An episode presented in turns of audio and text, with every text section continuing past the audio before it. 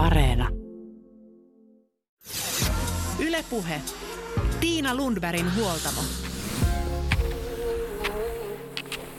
Koronapandemia on saanut suomalaiset liikkumaan ulkona ja luonnossa. Pyöriä myytiin viime kesänä ennätysmäärä ja parhaimpina viikonloppuina kansallispuistojen ulkoilureiteillä oli ruuhkaa. Tai ainakin nuotiopaikat ruuhkautuivat. Nyt kun talvi on saatu koko maahan, niin seuraava hittilaji voisi olla murtomaa hiihto. Laduilla on tilaa hengittää raitista ilmaa, koko kroppa saa liikuntaa ja metsässä mieli lepää. Nyt huoltamolla haetaan vinkkejä niin suksen valintaan, ladulle kuin treeniin. Asiantuntijoina ovat huollon asiantuntija Juha Vankka, entinen hiihtäjä, nykyinen hiihtoalan yrittäjä Anssi Pentsinen sekä valmentaja Antti Haagvist. Tervetuloa mukaan. Yle Puhe. Aluksi valitaan sukset, sillä välineurheiluahan hiihto on. Vaikka kuinka fiilistelisi hiihtämisellä luonnon helmassa, lempeästi edeten ja maisemista nauttien, niin tämä kaikki on huomattavasti miellyttävämpää, jos kalusto on kunnossa. Jos välineet on itselle ja omalle hiihtotaidolle sopivat. Nyt lähdetään Oittaalle tapaamaan huollon asiantuntijaa Juha Vankkaa. Mitä kaikkea pitää ottaa huomioon suksea valitessa? Kokeillaan tuossa, tossa, tota, miten se sanoo. Me pistetään tuo suksi tuohon. Sieltä tuut niin, että kengän kärjet osuu mun sormeeni. Sitten mahdollisimman suorana ja rentona. Mä teen pienen liikkeen noin, että me saadaan hartiapaino tuohon päälle, ettei se ole takana. Ja katsot suoraan eteen, niin mä katon täältä ja sanon mitä tapahtuu. Eli täällä se menee tänne kannan taakse lappu. Se on ihan hyvä. Sitten kaiteesta tukee, nostat oikean jalan ilmaa ja katot edelleen suoraan eteenpäin. Silloin tämän pitää mennä vielä, vielä läpi tuolta. Hyvä. Se menee hyvin. Sitten päästät sen toisen jalan alas siihen, mutta lennoksi, mutta et päästä lattialle. Eli kaikki paino vasemmalla. Lantio pysyy suorassa, pidät sen samassa korkeudessa. Päästät polven pehmeäksi ja meet vähän eteenpäin. Noin. Silloin pitäisi ottaa kiinni, jos meinaat tällä hiihtää tällä rungolla. Hyvin ottaa kiinni. Sitten päästä takaisin sinne liukuvaiheeseen. Näin. Nyt on karva irti ja puristat kiinni. Kyllä, toimii. Siitä meillä löytyi sukset. Joo, kyllähän se tärkein asia on se, että sukset valitaan aina sille, joka niitä käyttää. Ja myös se, että, että se on sen tasoisen, eli, eli kilpahiihtäjällä on kilpasukset ja kuntoilijalla on kuntoilijalle sopivat välineet. Että näinhän se menee. No sitten jos lähdetään valitsemaan tällaista perinteisen hiihdon suksia, niin mistä, mistä lähdetään aluksi liikkeelle? Öö, ensin se on se tärkeintä, että haastatellaan hiihtäjää, että mikä käyttötarkoitus, että onko se käydäänkö vain yksi, kaksi kertaa talvessa vai onko se oikeasti kuntoilumielessä se suksi. Ja silloin saadaan kartotettua hiihtäjän entinen hiihtotaso ja sitten sen mukaan valitaan sitten se, mistä sitä lähdetään katsomaan sitä sukseen. No entäs pituuden kanssa? Kuinka paljon hiihtäjä pidempi se suksi pitäisi olla? Eli lähtökohtaisesti tänä päivänä varsinkin, kun, varsinkin perinteisen suksessa, kun haetaan tämmöistä pitokarvasuksea, niin sillä pituudella ei ole oikeastaan mitään merkitystä. Eli se on täysin merkityksetön, paino ratkaisee.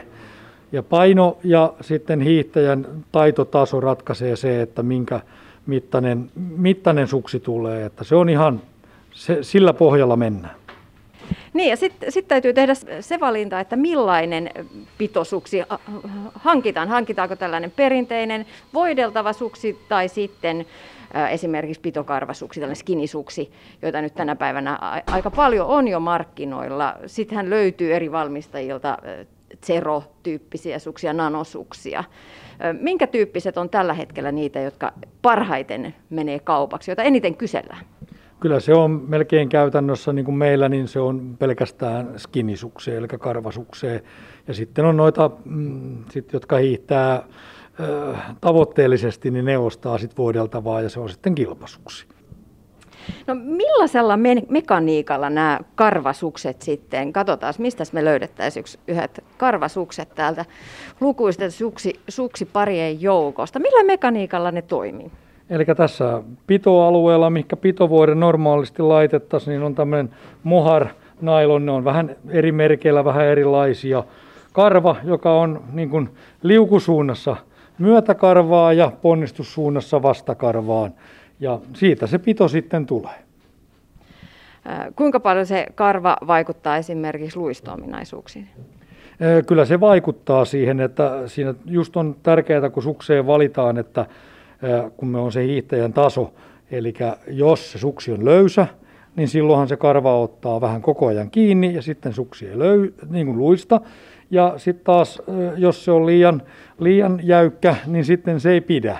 Eli siinä tulee niin kuin molemmat, eli se, mutta pääsääntö on se, että kun skinistä puhutaan, niin tärkeintä siinä on se pito, että se valitaan niin, että se pitää. Onko näissä karvoissa sitten eroja? Kyllä niissä pieniä eroja on, eli, eli silloin kun me mennään tuonne vaativampaan sukseen, niin siellä on vähän niin kuin liukkaampi se karva sitten, niin kuin, että se luistaa, ja sitten se vähän lyhenee se karva myös eri, eri merkeillä, kun mennään niin kuin tuonne vaativampaan sukseen, niin silloin se luisto sitten paranee.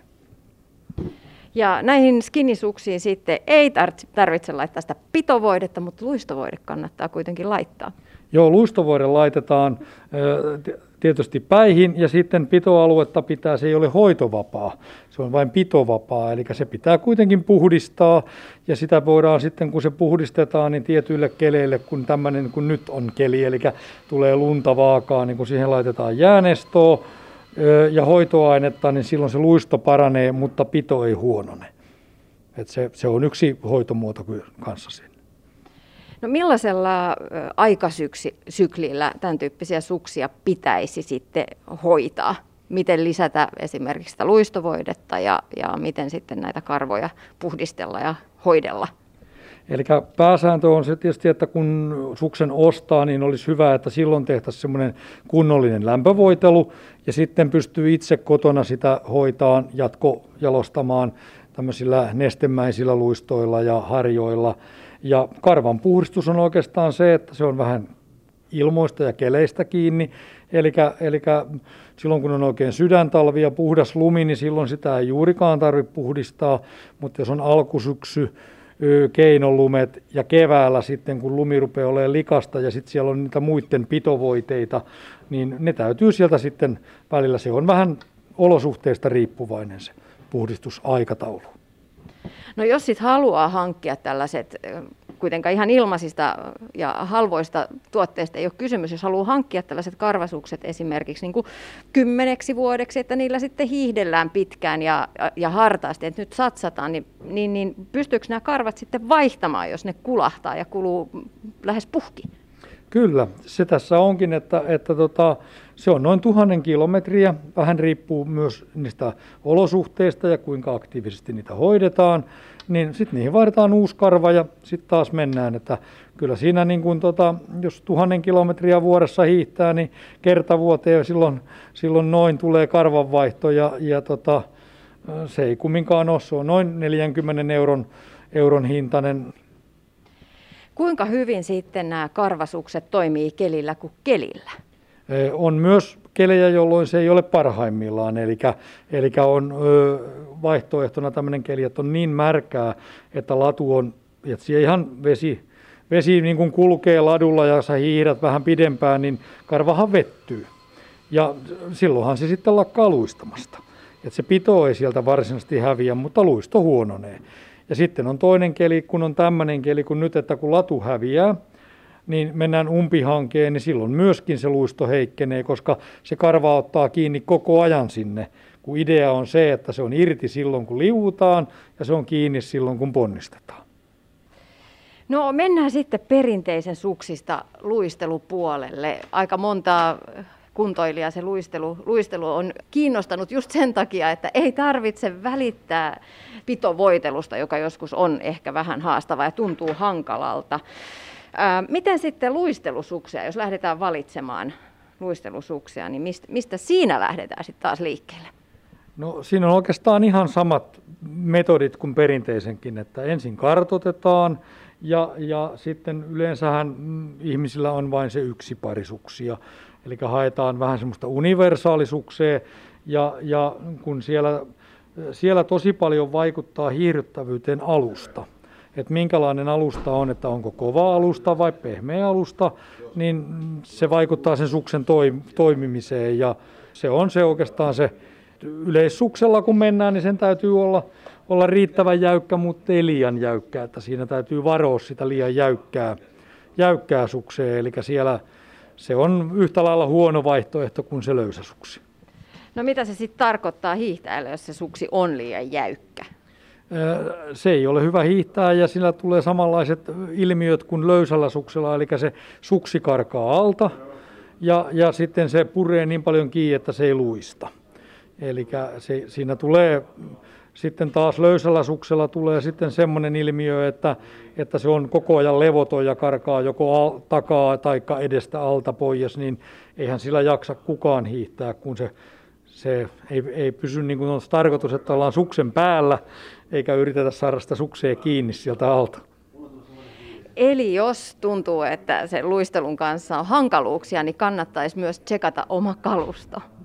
Ehdottomasti joo, että kyllä se paljon tehdään juuri sitä, että ihmiset tulee, että missä on vika minussa vai tässä suksessa. Ja kun me täällä mitataan ja näytetään, niin siinä se silloin selviää sillä että se, ne kyllä niin kuin tulee ilmi, että jo kummassa sitä vikaa on.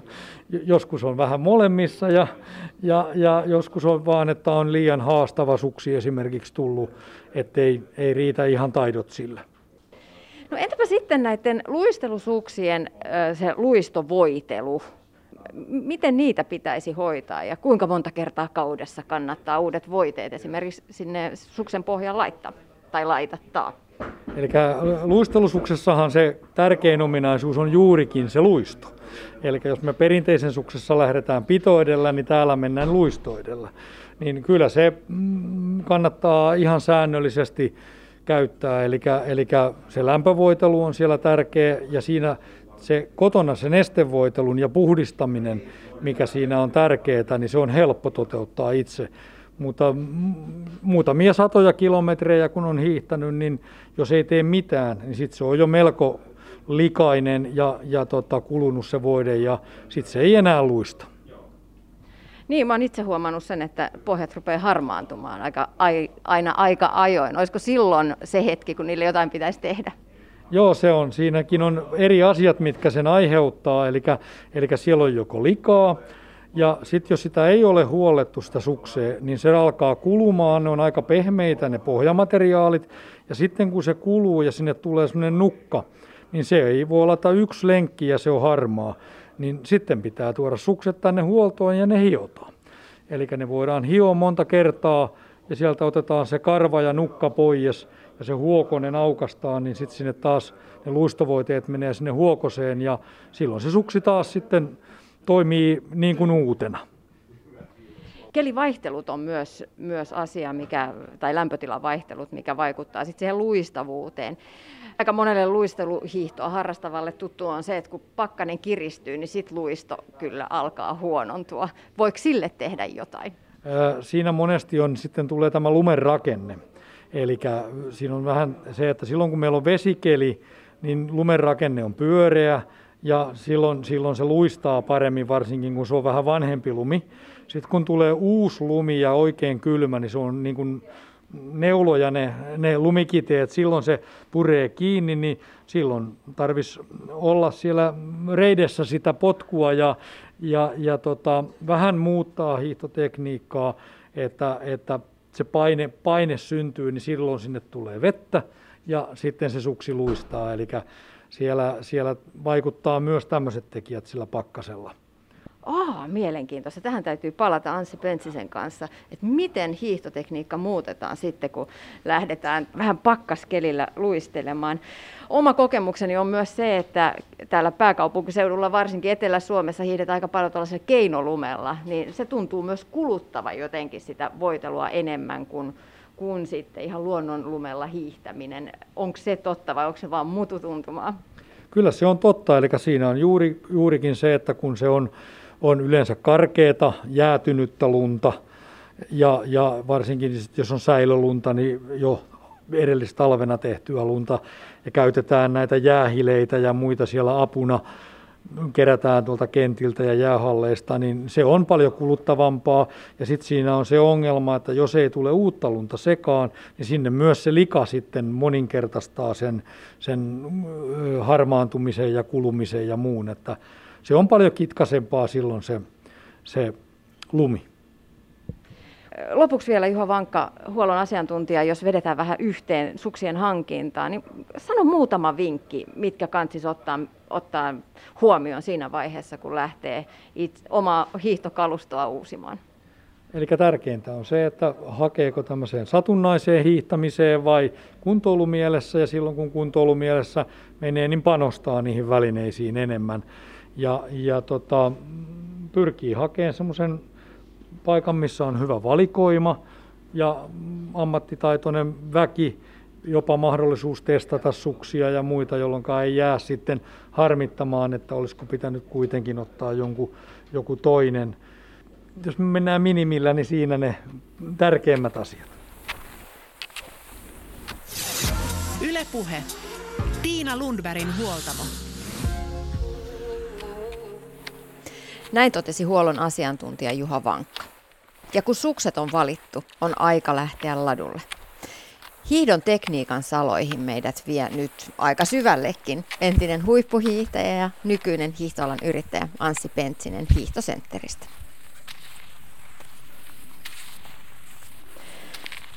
Ansi Pentsinen, äsken tuossa Juha Vankka, huollon asiantuntija, totesi, että hiihtotekniikalla luisteluhiihdossa pakkaskelillä on vaikutusta siihen luistoon.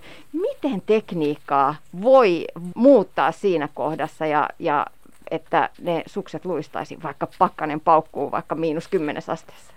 No, yleensähän niin kuin, tota, tekniikassa, mitä siinä niin kuin, varjoituu, on ehkä se, että missä kohtaa niin kuin, jalasta on se niin, niin sanotusti paine, että onko siellä kannan päällä vai onko se siellä niin kuin päkien päällä, niin perinteisessä kuin vapaassakin tekniikassa. Että jos, jos hiihto on pahasti niin kuin takapainoinen, niin monesti ehkä sitten saa niihin suksiin paremman luiston, koska suksi luistaa paremmin siten, että sillä niin kuin kantaosassa on painetta. Mutta sitten se taas tekee monesti hiihtoasennon myös sellaiseksi, että siitä tulee hieman istuva. Ja tota, eli jos saataisiin näistä molemmista niin ääripäistä, että hiihtoasento ei olisi kovin etupainoinen eikä takapainoinen, vaan oltaisiin siinä aika lailla kengännauhojen kohdalla.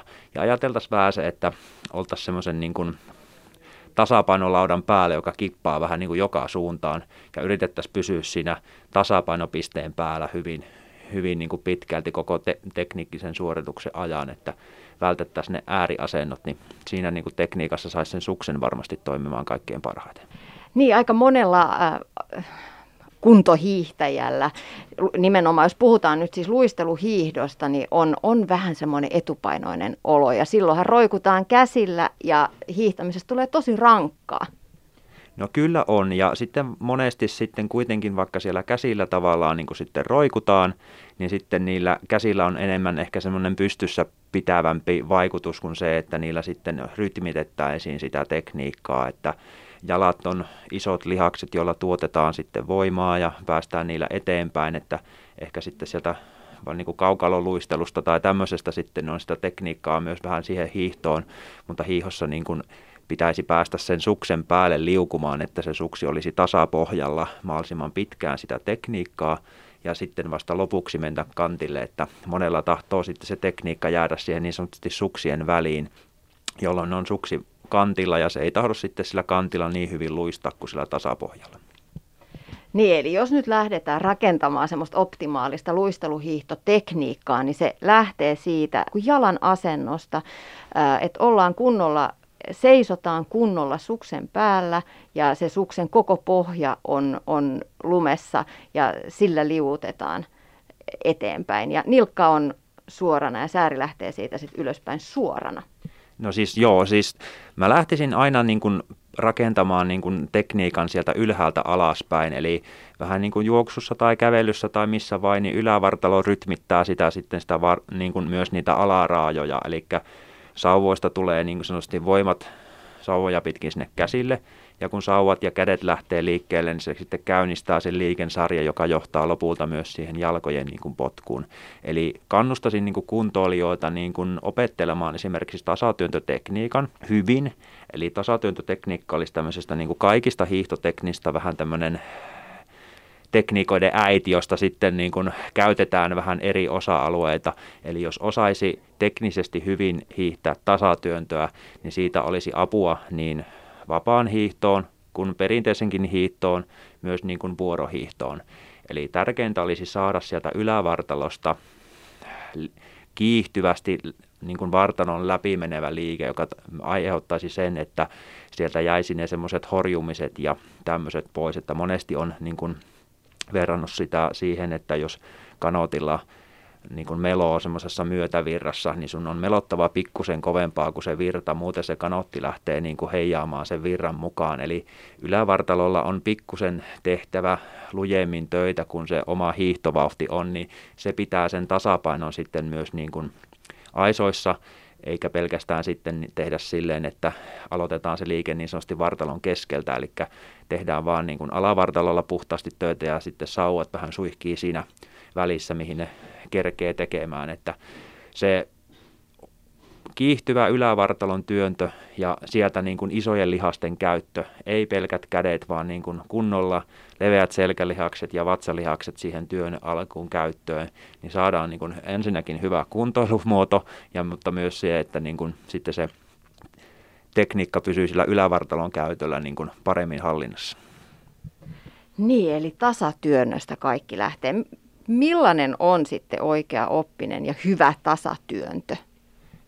Jos lähdetään vielä niin kuin ihan vielä sitä ennen kuin ollaan menossa sinne hiihtoladulle, niin mä nä, kattosin, että ne sauvojen remmit on ensinnäkin niin kuin oikeassa säädössä. Että aika usein näkee niin kuin kokeneitakin hiihtäjiä, että sinne on sinne sauvan remmin ja sen kahvan väliin jäänyt semmoinen viisi senttiä löysää pahimmissa tapauksissa, että, ja se tekee siitä hiihtämisestä sitten aika epämukavaa, kun siellä on semmoista välystä siinä sauvan ja käden välissä, joka ny, nykäisee on varmasti ihmiset on oppinut tavallaan hiihtämään, mutta sanoisin, että haastasin ainakin kokeilemaan erilaisia niin kuin hiihtoremmien säätöjä, jotta se, niin kuin se sauvan käsittely olisi niin kuin helpompaa ja se ei aiheuttaisi siihen tekniikkaan sitä haastetta, että sitä sauvaa joutuu käsillä hirveästi haastamaan. Että nykyaikaiset niin kuin hiihtoremmit ja hiihtokahvat näissä sauvoissa niin on aika hyvin suunniteltuja ja kaikilla merkeillä ne toimii hyvin. Kun se asia on kunnossa, niin lähtisin niin kuin aktivoimaan keskivartaloa siten, että mietittäisiin se työntö siten, että saataisiin tähän olkavarteen mahdollisimman paljon liikettä, että ei työnnettäisi pelkillä ojentajilla, koska ojentajat on aika pieniä ja heikko lihas, mutta sitten taas tällä keskivartalossa on vatsalihakset, selkälihakset, jalkalihakset lonkankoukista, että siinä on todella paljon isoja lihaksia ja sitten lisäksi myös sitä kehon painoa, että meidän pitäisi saada se kehon paino mukaan siihen sauvan päälle, ei pelkästään se ojentajalihas, joka sitten monella siinä nopeasti sitten sillä työnnetään pelkästään sillä kädellä. Eli se olisi niin kuin se ensiomaisen tärkeää, että saataisiin se ylävartalo ja keskivartalo mukaan siihen työntöön. Ja helpoiten se onnistuu siten, että tekee vaikka semmoisia lyhyitä tasatyöntöharjoituksia käytännössä pelkillä vatsalihaksilla, että ei lop, jättää sen loppuojentajatyönnön kokonaan pois ja aloittaa vaikka sillä ihan siten, että työntää kyynärpäät eellä lyhyttä työntöä ja aktivoi sitä niin kuin keskivartaloa ja vatsalihaksia. Ja sieltä lähtee sitten se tasatyöntö ja tasatyönnöstä siis apua saadaan sekä perinteiseen että luisteluhiihtoon. Mutta puhutaan vielä luisteluhiihdosta hetken aikaa. Ylämäkitekniikka, eli tämä kuokka, mistä tänä päivänä puhutaan, on se aika yleisin etenemismenetelmä monellakin kuntoilijalla. Mitkä asiat siinä olisi tärkeää ottaa huomioon, että tämä kuokka olisi oikea oppista? Kuokka on teknisesti varmasti yksi helpoimmista tekniikoista kuitenkin vapaassa ja se vaatii vähiten semmoista tasapainoa ja suksen päällä niin kuin liuuttelua, koska on hyvin niin kuin siinä kuitenkin suksien välissä tapahtuva liike. Mutta haastasin myös sitten, että aika moni sitten tulee tunnelle ja sanoo, että mulla tässä kuokassa puutuu jalat ja reidet ja niin kuin pakarat aika pahasti. Ja monesti se asento on sitten siinä kuokassa aika istuva ja takapainoinen, koska mäki jo ennessään kun mäki nousee, niin sitten se kääntää sitä vartalon painoa sinne kannalle enemmän, joka pitäisi sitten kompensoida sillä, että itse menee vartalosta eteenpäin ja varsinkin sieltä nilkkakulmasta mennään eteenpäin. Ja moni sitten ei ehkä malta käyttää niitä sauvoja tässä tilanteessa, eli kuokkatekniikastakin 40 prosenttia voimantuotosta pitäisi tulla sieltä ylävartalosta ja sauvojen kautta eteenpäin. Eli nojataan ihan rohkeasti niihin sauvoihin siinä kuokkatekniikassa. Niin otetaan sitä kuormaa sieltä jaloilta pois, jolloin ne jalat ei niin paljon puudu ja saadaan niin kuin tehtyä iso, useimmilla lihasryhmillä paremmin sitä työtä. Ja samalla nämä kädet taas rytmittää sen liikkeen eteenpäin ja lä- liikkeelle, jotta se, niin kuin se ketju, mikä sitten lähtee, koska hiihto on kuitenkin laji, joka tulee niin, kuin niin sanotusti selkärangasta sitten lopulta. Tekniikkaopettelu on erikseen, mutta sitten kun siellä hiihellään, niin se niin kuin, kun se liike lähtee, mistä se lähtee liikkeelle, niin se määräytyy, mihin se niin kuin sitten sen syklin päästä loppuu, niin siihen alkuasennon hakemiseen käyttäisin niin kuin aikaa sitten kun ylämäki vähän jyrkkenee, niin sitten siirrytään ankkaan. Nämä on kyllä aika, aika hauskoja nämä hiihtotermit, mitkä ovat muoto, muotoutuneet varmaankin näistä Ylen urheiluselostuksista. On lähtöisin nämä erilaiset termit ja, ja kuvailut eri tekniikoille. Et puhutaan ankasta ja kuokasta ja muugreenista ja vassusta. Joo, se on niin kuin, että mistä milloinkin on mikäkin lähtenyt ja tota, nyt puhutaan jo Kleebosta sitten, että tota, on niin kuin erilaiset hiihtäjät on aikanaan vaikuttanut näihin termien muodostukseen ja tota, oikeat nimetkin näille viralliset nimet löytyy, mutta tämmöisessä niin kuin ki- hiihtokielessä nämä on aika vakinointuneita tämmöisiä slangitermejä voisi jopa sanoa ja tota, sanotaanko sitten, että kun tulee lajiin pariin uusia harrastajia, jotka jo ehkä ennen lajia niin kuin kokeilutkaan, niin aika vaikea on sitten niin kuin sanoa, että mennäänpä tätä mugrenitekniikkaa. Tähän se on niin kuin ihan, ihan sille, että mitä, mitä se on. Että siinä hiihtoopetustunnilla niin pitää sen asiakkaan kanssa sitten löytää se oma, oma kommunikointikieli, että mi, miten, miltä tämä liike nyt sitten pitäisi näyttää. Ja tietenkin sitä pitää myös näyttää asiakkaalle, että mil, mi, miten tässä vaiheessa nyt sitten tehdään, jos ei ole aikaisemmin koskaan hiihtänyt. No jos mennään sitten siihen muugreeniin, niin siinä haasteena monella harrastajalla on nimenomaan se tasapainon säilyttäminen, kun liuutetaan suksia, että et ei, et ei ryhtyisi horjumaan.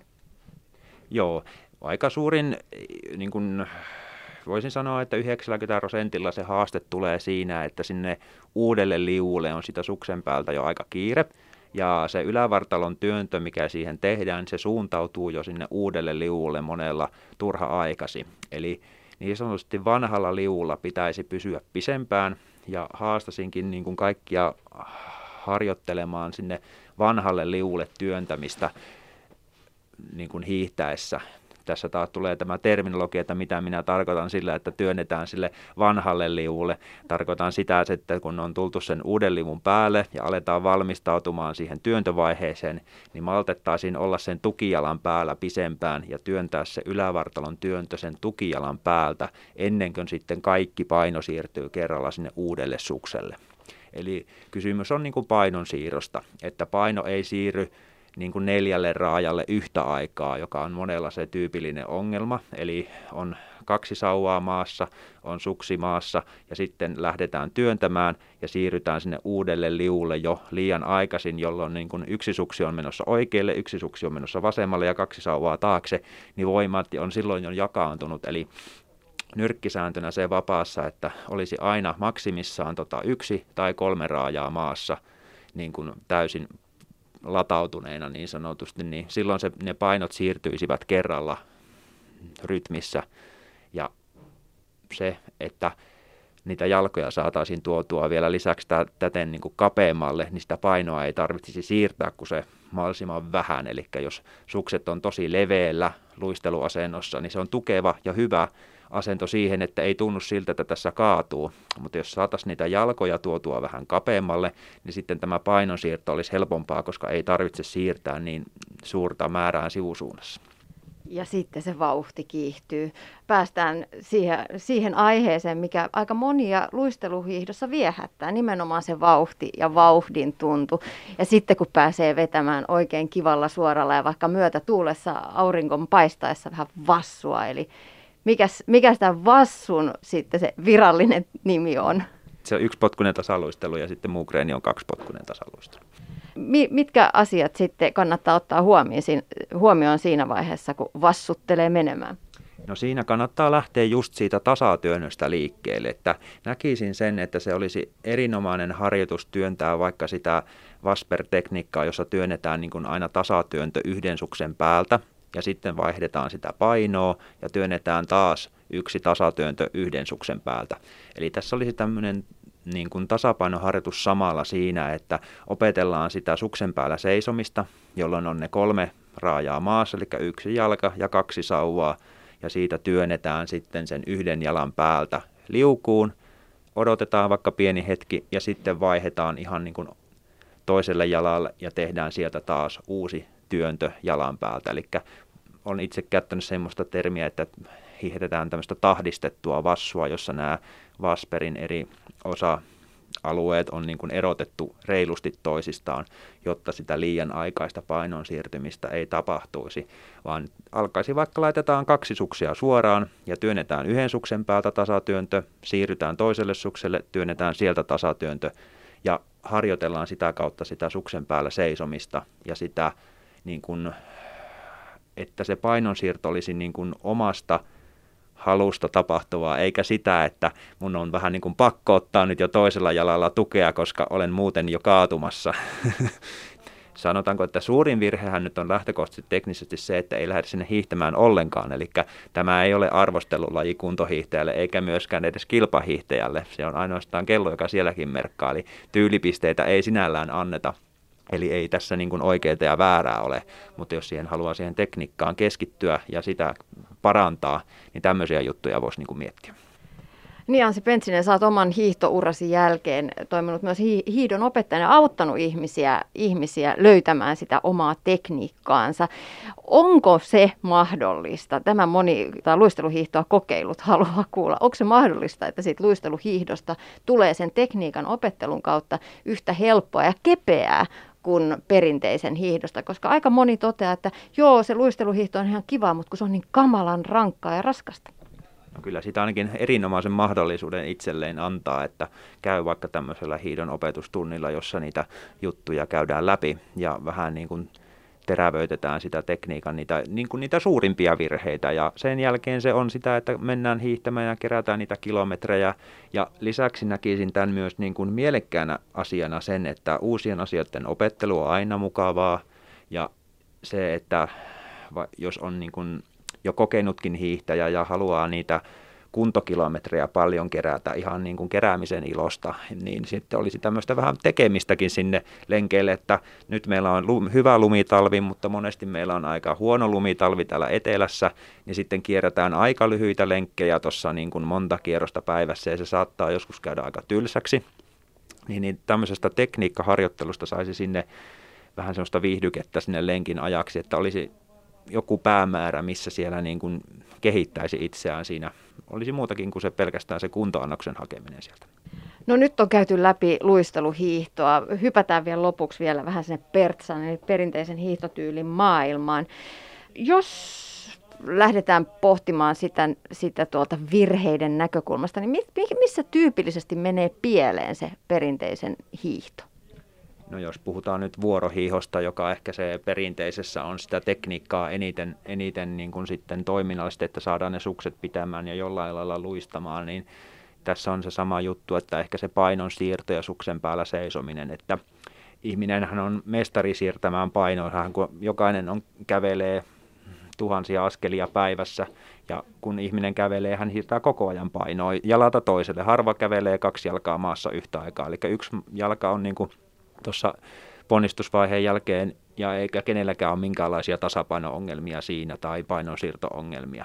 Mutta mikä perinteisessä sitten erottaa sen kävelystä, niin meillä on se latu siinä, johon, johon tulee se 10 sentin palikka sinne jalkojen väliin. Eli kun ihminen kävelee, hän kävelee niin kuin suoraa viivaa pitki aika lailla tässä vartalon alla, mutta nyt kun siihen laitetaan tämmöinen latu ja meidän pitäisi kävellä niin kuin latu, latuurien välissä, niin sehän näyttää semmoiselta ankkakävelyltä sitten, jos me haluttaisiin kävellä ladulla, mikä on niin kuin hyvin, hyvin paljon ystäviä keräävää toimintaa tuolla, tuolla latojen varsissa, niin tärkeintä olisi niin kuin ymmärtää se, kun hiihdetään sitä perinteistä, eli sen painon pitäisi siirtyä sen latuurien verran sukselta toiselle, jotta se ei jää siihen keskelle. Tällä saavutetaan se, että kun siirretään vaan se kehon massa, jos suksi on oikein valittu, se on oikein valittu siitä näkökulmasta, minkälainen hiihtäjä olet. Oletko niin kuin nautiskelija, että ei ole niin justiinsa, että haluat hiihtää kaikki mäet niin kuin täysillä ylös tai reippaalla vauhilla. Ja se suksi on valittu siitä näkökulmasta, niin silloin sen kehon painon siirtäminen sen suksen pitämiseen pitäisi riittää. Ja tällöin kun ymmärtää sen, että kun tulee ladulta toiselle ja takaisin, niin silloin sen suksen, kun sen koko kehon massan saa sen suksen päälle, niin silloin sen pitäisi niin kuin pitää. Sitten on niin kuin erikseen, että jos tekniikka on sillä tasolla, että haluaa hiihtää mäkiä reippaammin ylös, niin sitten vaaditaan sieltä sukselta taas erilaisia ominaisuuksia, jotta siihen täytyy itse tuottaa vielä lisäksi sitä puristavaa voimaa, jotta sen saa pitämään. Eli taitavampi hiihtäjä hiihtää jäykemmällä ja niin sanotusti vähän huonosti, huonommin pitävämmällä suksella niin kuin sitten aloittelijan näkökulmaan nähden se, että suksessa on aina riittävä pito, on kaikissa niin kuin, taitoluokissa se ykkösjuttu, että siellä hiihtonautinto säilyy. Että lipsuvalla suksella ei ole kiva hiihtää, ei, ei, ei millään tasolla. Niin, siihen päästään siihen potkuun. Potkusta puhutaan paljon perinteisen hiihdossa. Millainen on sitten tällainen oikea oppinen potku? Joskus näkee oikein upeata vuorotahtihiihtoa, jossa kädet ja sitten se potku toimivat jotenkin niin kuin synkronisoidusti ja se, se on aivan upean näköistä.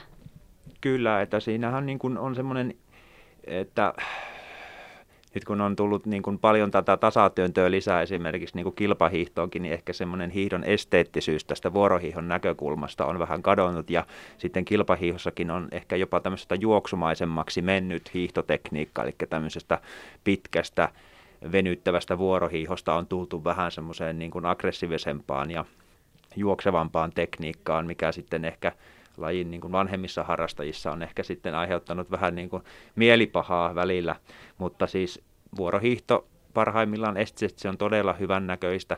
Eli mikä siinä on sitten tärkeää, niin on siinä on semmoinen rytmiikka, jossa tämä työvaihe on terävä ja nopea ja liukuvaihe on sitten rento ja pitkä. Niin sillä siihen tulee niin kuin semmoinen letkeys ja rentous, eli ollaan mahdollisimman lyhyen aikaa siinä jännittyneessä tilassa ja sen jälkeen ollaan aika rennosti sen painopisteen päällä. Jotta semmoisen pystyy saavuttamaan, niin se painon siirron pitää toimia ja pitää sitten niin kuin tasapaino riittää siinä yhden suksen päällä liukumiseen. Ja se liukuminen tarkoittaa myös sitä, että se on niin kuin joka suuntaan tasapainossa sen niin sinne eteenpäin, taaksepäin kuin sivuille, koska perinteisen suksihan toimii siten, että kun mennään sinne oikein eteen, niin se alkaa pitämään, ja sitten jos menee välillä liian paakse taakse paino, niin se ei taho pitää. Eli siinä edelleen tämä tasapainolaudan päällä seisominen, joka kippaa joka puolelle, niin olisi hyvä, että se liukuvaihe tapahtuisi niin kuin semmoisesta asennosta, että oltaisiin tämmöisen te- kuvainnollisen tasapainolaudan päällä, niin semmoinen on se optimitilanne. Ylepuhe. Tiina Lundbergin huoltamo.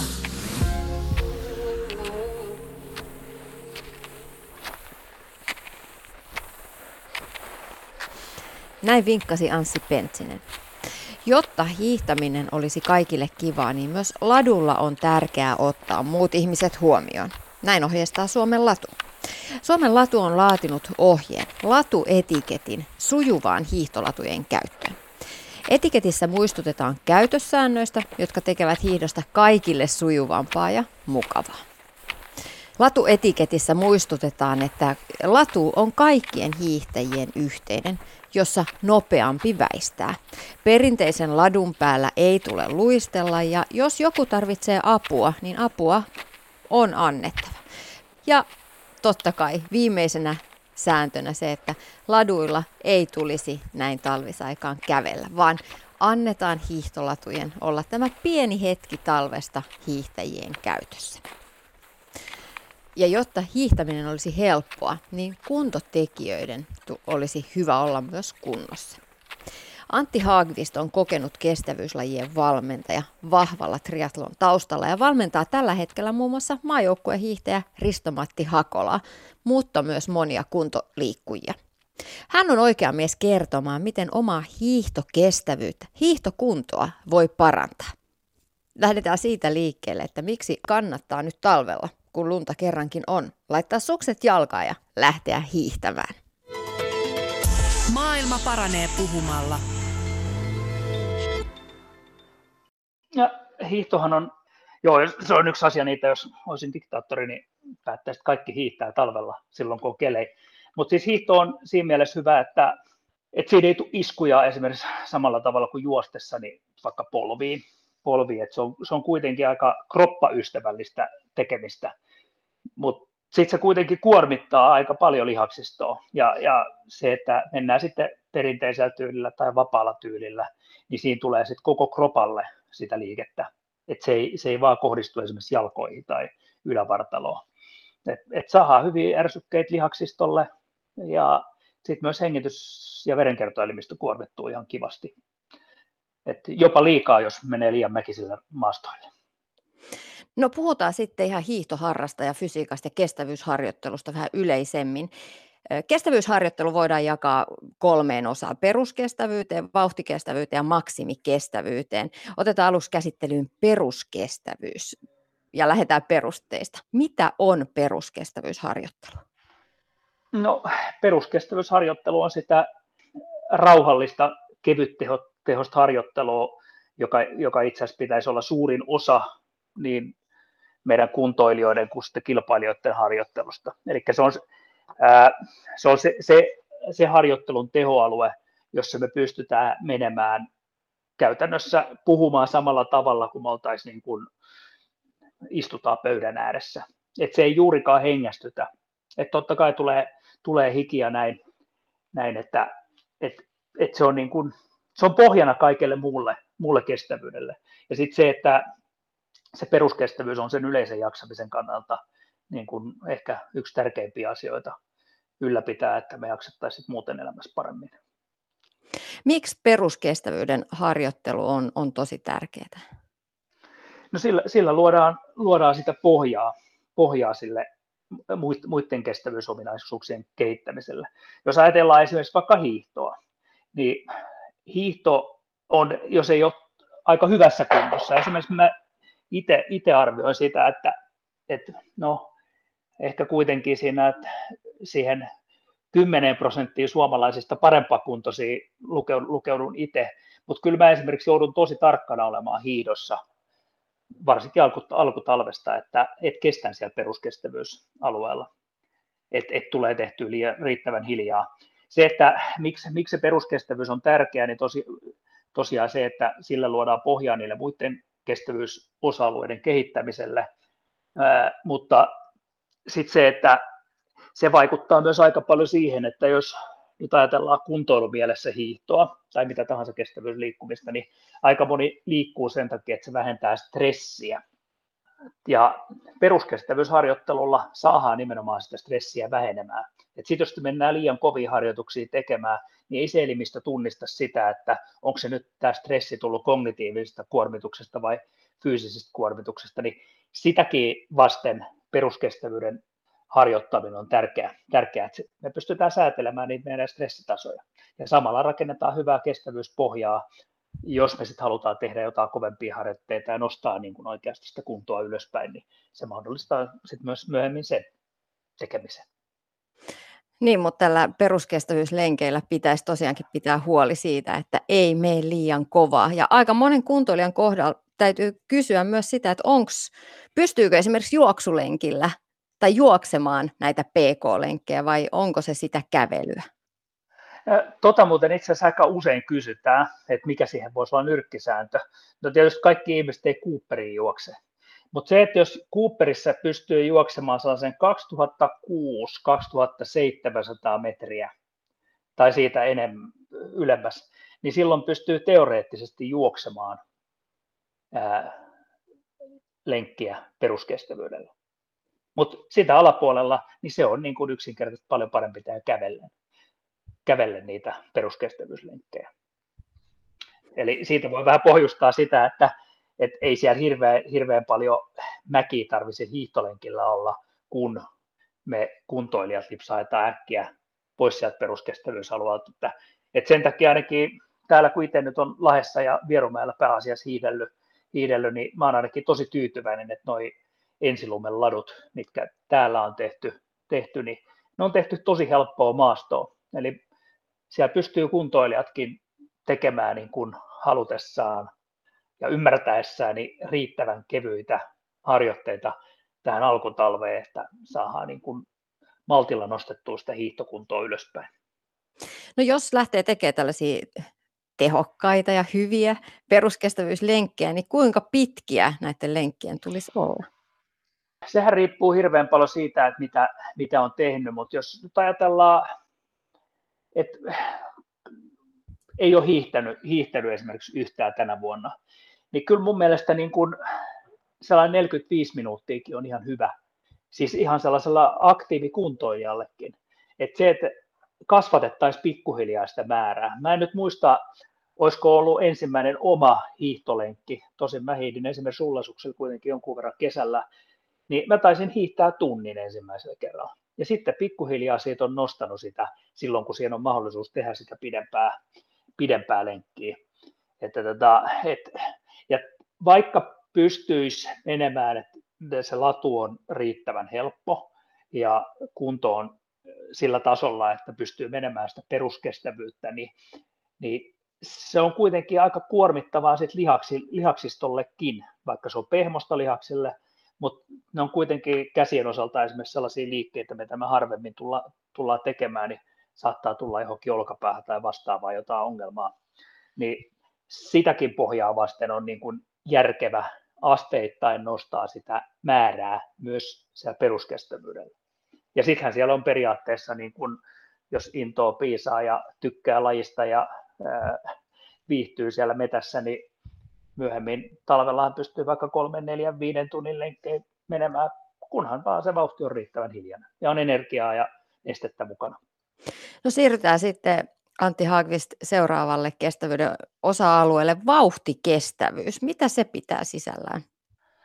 No, vauhtikestävyys on itse asiassa, mä väittäisin, että se on se meidän tavallisten kuntoilijoiden ylivoimaisesti eniten tekemä harjoittelun tehoalue. Koska siinä on niin kuin vauhtikestävyyden yläalueella sellainen kuin anaerobinen kynnys. Kun tehdään maksimaalinen suoritus, niin se on noin puolentoista tunnin maksimaalinen suoritus, on, pystytään tekemään siellä anaerobisella kynnyksellä. Eli se vauhtikestävyys mielletään monesti meidän kuntoilijoiden näkökulmasta, että se on tosi kovaa harjoitusta, mutta itse asiassa me mennään hyvin huomaamatta sinne vauhtikestävyysalueelle. Ja mitä heikommassa kunnossa on, sitä helpommin me lipsahetaan sinne vauhtikestävyyden puolelle, ja sitä vähemmin me edes huomataan sitä, että me ollaan siellä vauhtikestävyysalueella. Et jos ajatellaan vaikka kilpahiihtäjää, joka on niin kuin tosi hyvässä kunnossa, niin niillä on, se kuntotaso on niin kova, että ne kyllä huomaa helpommin, kun ne menee sinne vauhtikestävyydelle. Ei ne pysty läheskään niin paljon, että paljon jos äh, hyv, tosi hyvä kuntoinen kilpahiihtäjä tekee tunnin vauhtikestävyysharjoituksen, niin sillä menee siitä muutama päivä palautuu. Mutta jos me mennään tekemään tunnin vauhtikestävyysalueen harjoitus, niin me ollaan seuraavan päivän jo ihan niin kuin täysin niin kuin hyvässä kondiksessa. Ja, ja, ja tämä voi johtaa sitten siihen, että kun koko ajan tehdään niitä vauhtikestävyysharjoituksia, niin, niin tota, sitten sit se johtaa siihen, että jossain vaiheessa ei enää tukkaa sitä kehitystä ja tulee väsy, väsymystä, johon me ollaan tavallaan ajattu itsemme huomaamatta. Et, et vauhtikestävyys on niin kuin se on pikkusen kovempi tehoalue, ja jos sitä nyt äh, sillä tavalla, että kun mä en oikein anna hiidossa on toisaalta vaikea vähän sykkeitäkin katella, koska kun on jyrkkiä mäkiä ja ne on lyhkäisiä, niin se syke ei reagoi, vaan siinä tulee alamäki, syke taas laskee. Että se keskisyke esimerkiksi ei kerro välttämättä sitä kuormitustasoa, millä ollaan. Mutta hengityksestä, että vauhtikestävyysalueella kun ollaan, niin aletaan jo selkeästi hengästyä, mutta mutta pystytään kuitenkin sitten esimerkiksi sen kaverin kanssa puhumaan. puhumaan, niin siis sellaisena nyrkkisääntönä.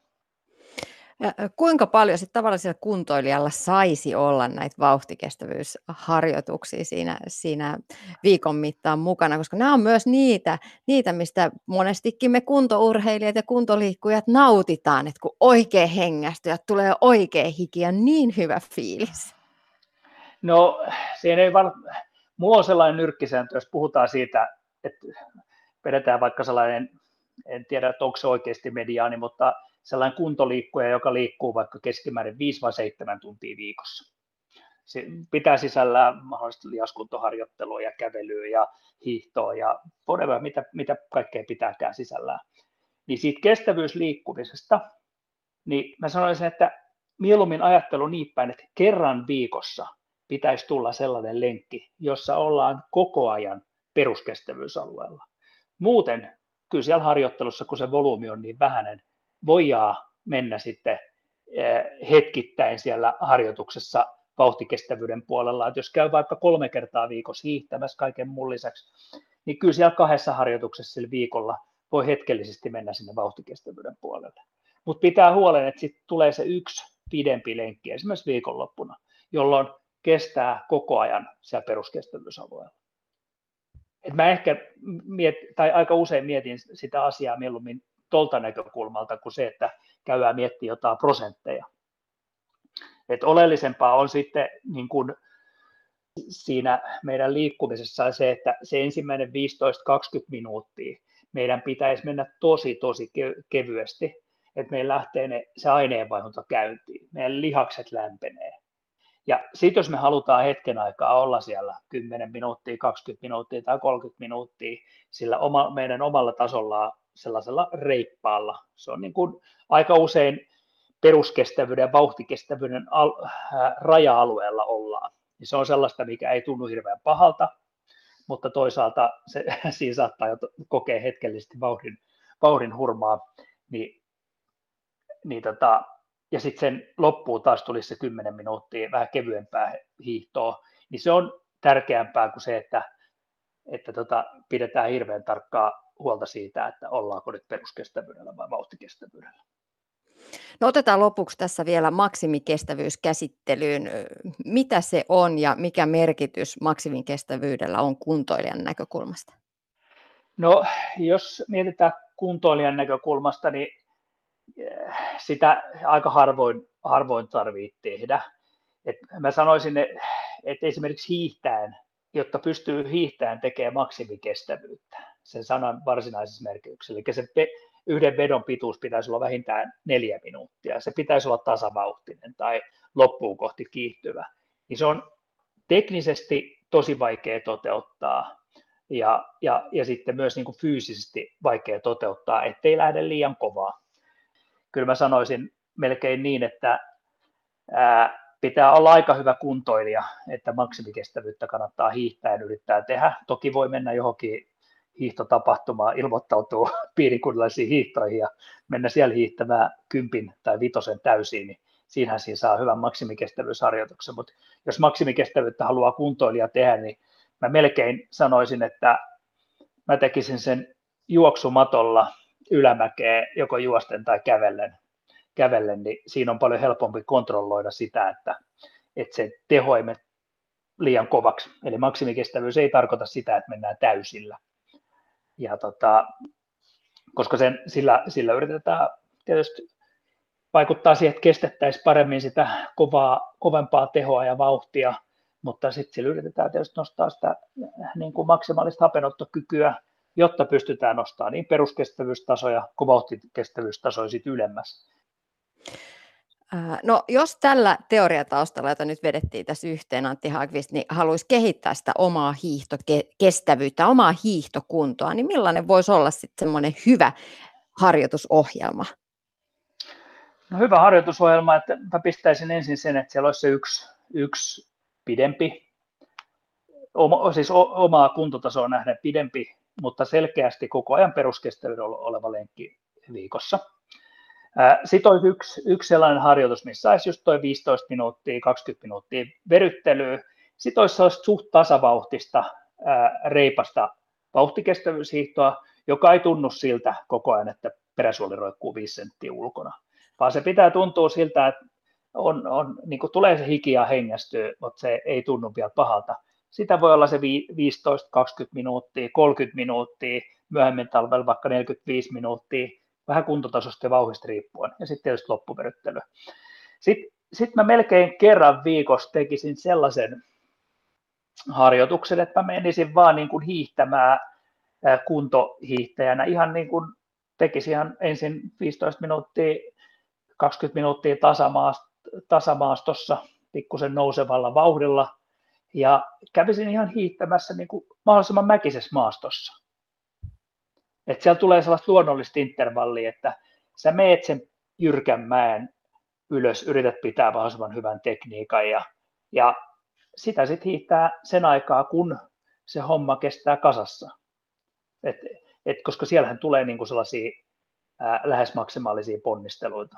Mutta kolme neljää kertaa enempää viikossa mä en sitten hiihtäisi. Sitten mä, sit mä mieluummin pistäisin sen hiihdon ympärille esimerkiksi nyt kun tuota hanki on, niin yhden hankikävelyn esimerkiksi kerran viikkoa, se tekisi hyvää myös selälle, selälle että, ja, ja sitten yhden, yhden, yhden lihaskuntoharjoituksen, jossa tehtäisiin enemmän keskivartaloa ja jota voimistelutyyppistä liikettä, että jolla pidettäisiin se kroppa kunnossa, koska kyllä se hiihtoharjoittelu talvella niin aika hyvin ylläpitää niitä voimataso, voimatasoja myös. Et toi voisi olla sellainen ihan yksinkertainen ää, neljän, neljän maksimissaan viiden harjoituksen viikko-ohjelma. Hankikävely, Antti Haakvist, mi- mitä, mitä se on ja miten se voisi toteuttaa? No ei muuta kuin pitkät saappaat jalkaa ja hankee kävelemään. Siellä joutuu nostelemaan jalkoja, joka tekee hyvää, hyvää tota, sillä lantion, lantion seudulla. Ja, ja se itse asiassa avaa tosi hyvin niitä hiihosta rasittuneita lihaksia.